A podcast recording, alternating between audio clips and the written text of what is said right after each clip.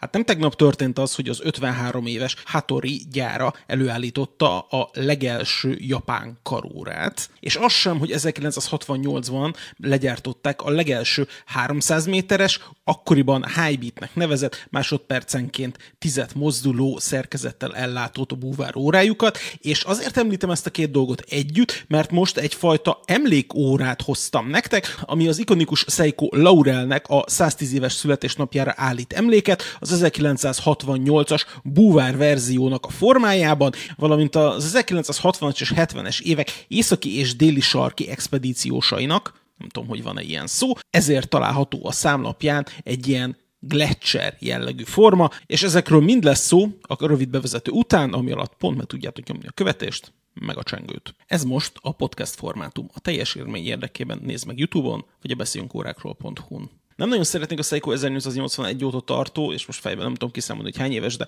hosszú történelmébe iszonyatosan belemélyedni, viszont a Laurelekbe egy picit belenézhetünk. Ugye egy érdekes mantra az, hogy az első világháborúban kezdtek el Európában karórákat használni, ami tudjuk, hogy ez nem így volt, már voltak sokkal korábban, a női órákról egyáltalán nem is beszélve, de már voltak ugye a száz éves háború alatt is használatban katonai célra órák, és a női órák pedig ennél sokkal-sokkal régebb óta vannak, úgyhogy ezt a dolgot így el is tehetjük. Viszont tényleg nagyon érdekes az, hogy 1913-ban már úgy gondolták, a Hattori gyárban, illetve akkor Szeikosának hívták, milyen jó lenne ebből a jól bevált zsebórás zsánerből így tenni rá füleket, és így órát csinálni belőle. Ez nem a klasszikus trench watch, hogy mondjuk itt Európában elterjedt, de mégis valami hasonló hangulatot idéznek a laurelek, és egyértelműen ikonikussá vált mondjuk a rajta lévő tipográfia, még minden ilyesmi, és csak Azért nem szeretnék a Lauráról egyébként sokat beszélni, mert bár a nevében ennek állít emléket ez az óra, vagy hát legalábbis ez a mondás, viszont mondjuk ebből olyan túl sok minden nem köszön vissza a számlapján. Szemben mondjuk az 1968-as változatta, ahol legalább a tokformát így megtartották, négy órás korona, magas vízállóság, forgatható lünet, letta, bár mondjuk ott is például lecserélték a fémszíra, de ez, de ez ugye mégiscsak sajátosság, azért mostanában a fémszíjas órák sokkal jobban mennek, és sokkal mondjuk strapa bíróbbak. Még úgy gondolom, hogy akkoriban nem fordítottak akkor erőforrást erre a fémszíjas dologra, plusz nagyon könnyen lehetett állítani a bőrszíjakat, mondjuk, mondjuk buvárként, vagy valami, és nem volt az, hogy ú, most akkor buvár kiegészítőt teszünk rá, és akkor ott milyen hosszú. Úgyhogy vannak olyan szempontok, amik alapján egyszerű volt bőr vagy gumiszíjat rátenni az adott modellekre, de mondom, ez így most megváltozott, és az az érdekes, hogy ugye a 68-as változatnak már volt egy ilyen kis feltámasztása, szintén GMT verzióban, ez 2002-ben volt, és akkor volt egy nagyon szép zöld számlapos verzió, volt egy fekete verziója, a 110-es évfordulóra ez a világos kék számlapos verzió, létezik ugye ennek egy fehér számlaposa is, és volt egy ilyen sokkal sötétebb, amit több mint egy évvel ezelőtt adtak ki,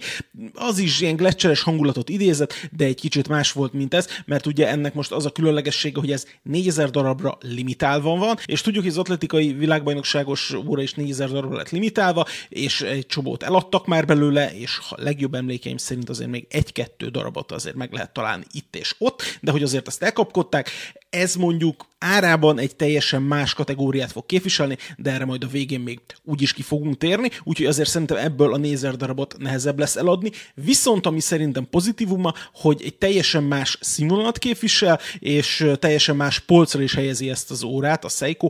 így önmagában a termék portfólión belül is, gyártás igényességre is azért lehet látni, hogy azért ez teljesen más, és egyébként a szíja nekem az, ami igazából rohadtul tetszik. Számolatlan perc óta tépem már a számat, anélkül, hogy megneveztem volna az igazi gyilkost, úgyhogy most akkor nézzük meg ezt. Az SPB 385J1 névre hallgat ez az óra, amit már hoztam nektek, úgyhogy vegyük is magunk elé. És a legelső dolog, ami feltűnik az órán egyébként, az, hogy milyen kis saját ilyen kis csinos dobozban érkezik, fehér bőr párnán, és ami az érdekessége, hogy érkezik hozzá egy NATO szí, amit úgynevezett Seichu nevű tradicionális japán szövési technikával alakítottak ki, és hogy behozzunk még egy témát a másik sok minden mellé, van egy kis környezettudatosságos vagy fenntarthatósági faktor ebben az órában, ugyanis ezt elméletileg ezt a szíjat tengerből kihalászott műanyag palackok újra hasznosításával készítették, úgyhogy láttunk már ilyen kiadást az elmúlt néhány hónapban. Szerintem ez a, az, ezek a fajta milyen figyelemfelhívó dolgok szerintem tök jók, és, és szerintem a szí is egyrészt mutatós, másrészt a fogása is tök jó. És amikor a kezünkbe kerül egy ilyen vagy ehhez hasonló óra, akkor ezért az embert melkason löki az, hogy ugyan mi kerül ebbe az órába mondjuk 740 ezer forintba, és most nem akarok belemenni a gazdasági realitásokba, hogy milyen volt az infláció az elmúlt másfél évben, és hogy sok minden megdrágult, miért ne az órák,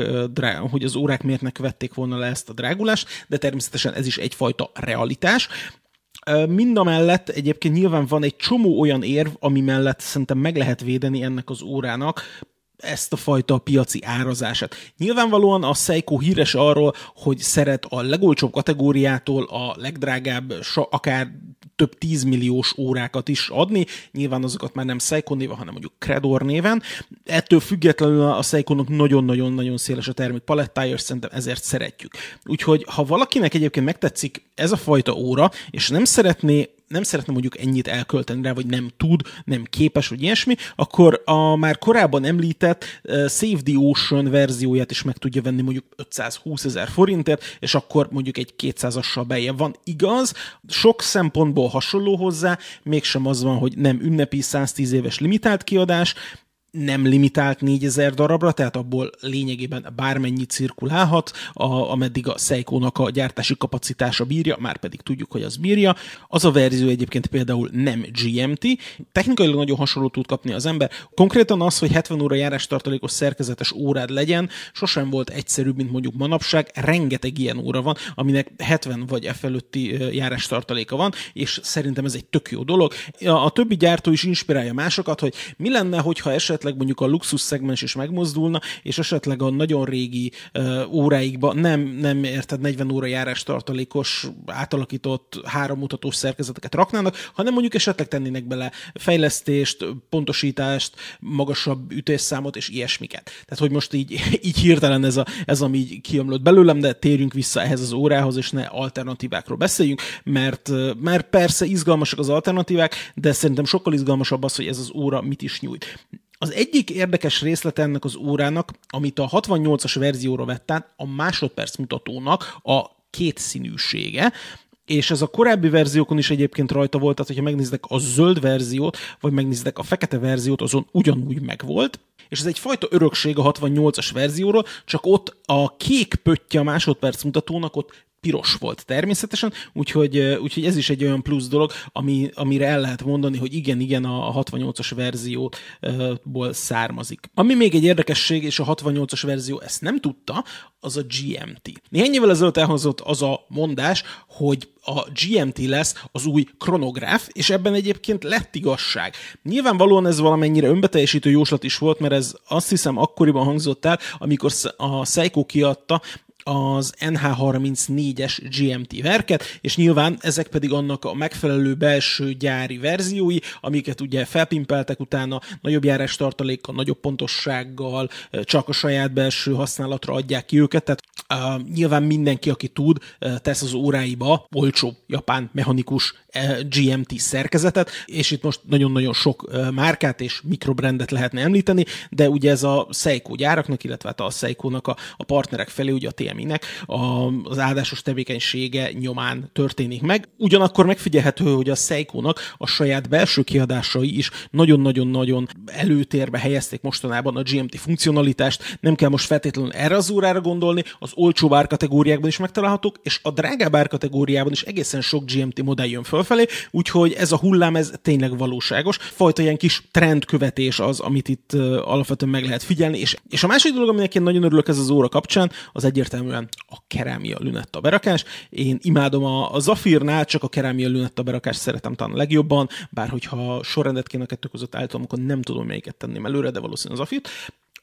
De hogy én mindig örülök akkor,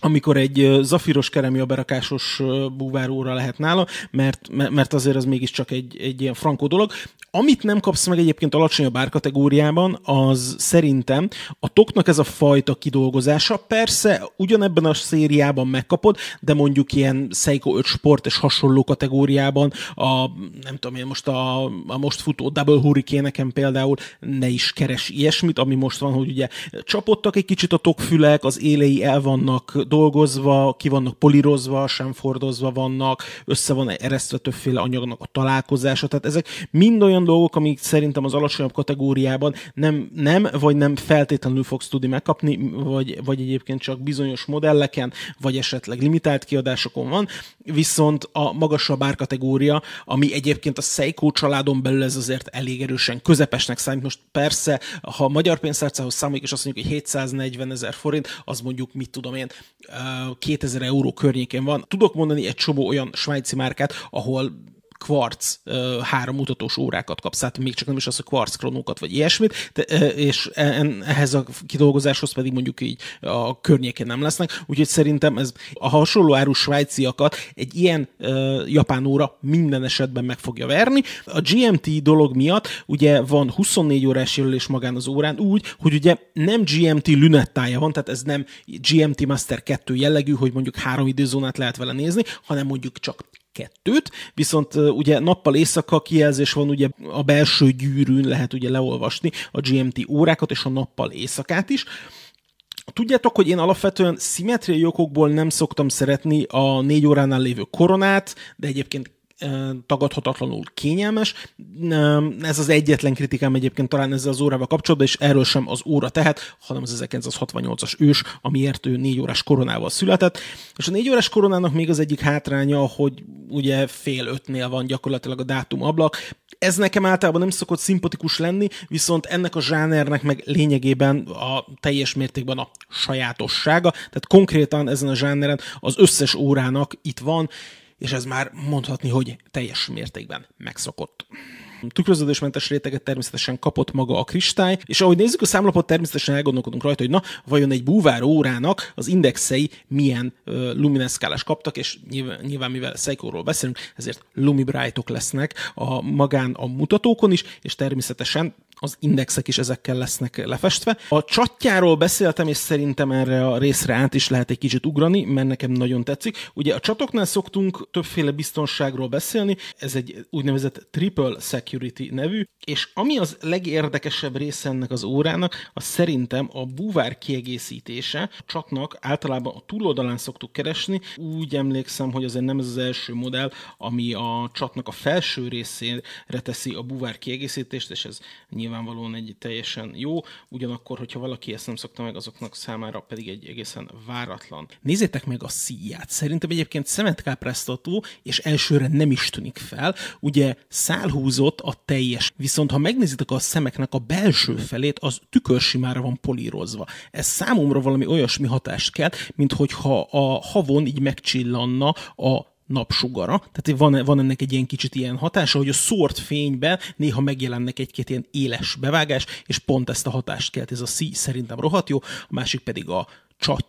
a belső része, hogy ugye rendes szizor klaszpok, természetesen. Tömör a szí, tömörek a szemek, és tömörek a végszemek is rajta, de hát ez ebben az árkategóriában elvárás is. És természetesen dekorált hátlemez, amire fel vannak marva a különböző tudnivalók, és hát az elmaradhatatlan hullám is. Ha valakiben kétség merült volna fel mondjuk a vízállósága kapcsolatban, akkor nyilván ugye az, az senki számára nem lesz meglepő, hogy menetes koronazárral rendelkezik ugye ez az óra, 200 méteres vízállóságot annál azért, azért általában ez így, így elvárás. A Hater 54-es számú verk van, ami ugye 70 óra járás tartalékos, és azért az ilyesmik tudnak számítani, úgy gondolom. Tehát, hogy persze sokszor az van, hogy most nem mindegy, hogy kettő vagy három napig jár, és nem, természetesen nagyon nem mindegy. Egészen nagy mérnöki munka szerintem az, amikor megpróbálják ugyanazokat a tulajdonságokat megtartani, a szerkezeteknek a minimális módosításával belepréselni a lehető legnagyobb járást tartalékot, a legnagyobb pontosságot és minden ilyesmit, úgyhogy a, a szerkezetek fejlesztésével kapcsolatban nyilván lehet adott esetben bármelyik gyártót kritizálni, mindegyiket, de én úgy gondolom, hogy egy, egyébként ők azért megteszik a legtöbbet, amit lehet, és akkor már csak annyi marad hátra, hogy az órának megnézzük a pontos méreteit. Az átmérője 42 mm, a vastagsága 12,9, tehát hogy 13-on belül van, ami azért, azért nem árt, és még vékonyabb tudna lenni amúgy, hogyha a Zafirt nem emelték volna az egész tok fölé mondjuk egy fél millivel. Hosszúsága 48,6, tehát hogy az 49-en belül van, a szíja 20 mm-rel kezdődik, és 17 és félig lemegy a csatnál, majd a csatban egy kicsit visszaerősödik, de ugye ez igazából mindegy, hogyha az ember átcseréli erre a csodálatos, sokszínű NATO szíra. A súlya egyébként 176 gram, így fémszíjjal, a NATO szíjon pedig szerintem nagyjából a felére le tud csökkenni. Szóval maga az óra egyébként viselve tök kényelmes, és ez a 42 mm-es átmérő ez egyébként teljesen jó. Az érdekesség benne viszont egyébként a súlya sokkal nehezebbnek tűnik, mint, ami, mint amit mondjuk indokolna ez a fajta vastagság, magasság és minden. És ha az okokat keresünk, akkor azért természetesen a tokban kell ezt keresni, nyilvánvalóan. A tokfülek elég vastagra vannak hagyva, ott azért lehet, hogy lehetett volna eléggé izgalmas 10-20 grammokat lecsipegetni belőle, és egyébként ezzel próbálkoztak is, pont ezért van alulról is ívelve a tok, hogy onnét is azért spóroljanak, és nem, nem anyagi megfontolások miatt, hanem szerintem súly jellegű megfontolások miatt, és ez mindkettő oldalán a toknak felfedezhető. Úgy gondolom, hogy amúgy ezen egy kicsit,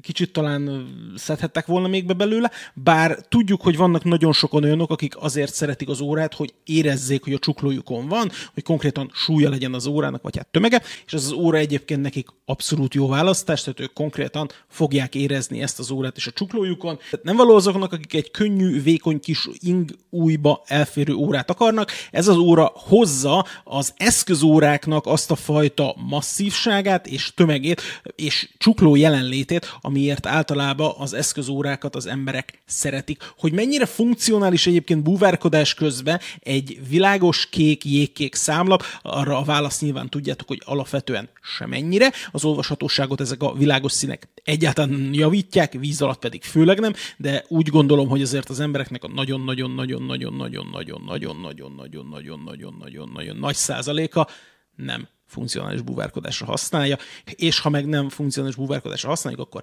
ne vigyük vízbe amúgy. Ha nem muszáj, természetesen kibírja, de kiméljük már mégiscsak egy ékszer öltözködési kiegészítő, vagy, már, vagy bárhogy is nézem, egy érték az ember csuklóján. No hát, és ennyi az, amit én most szerettem volna erről a 110 éves kiadású, csodálatos, jégkék számlapos 4000 darabra limitált búvár órából. Még nem kívánok boldog karácsonyt, mert addig legalább egy videó még érkezik, és az is lehet, hogy kettő. Örülök, hogy itt voltatok, és találkozunk legközelebb. Sziasztok!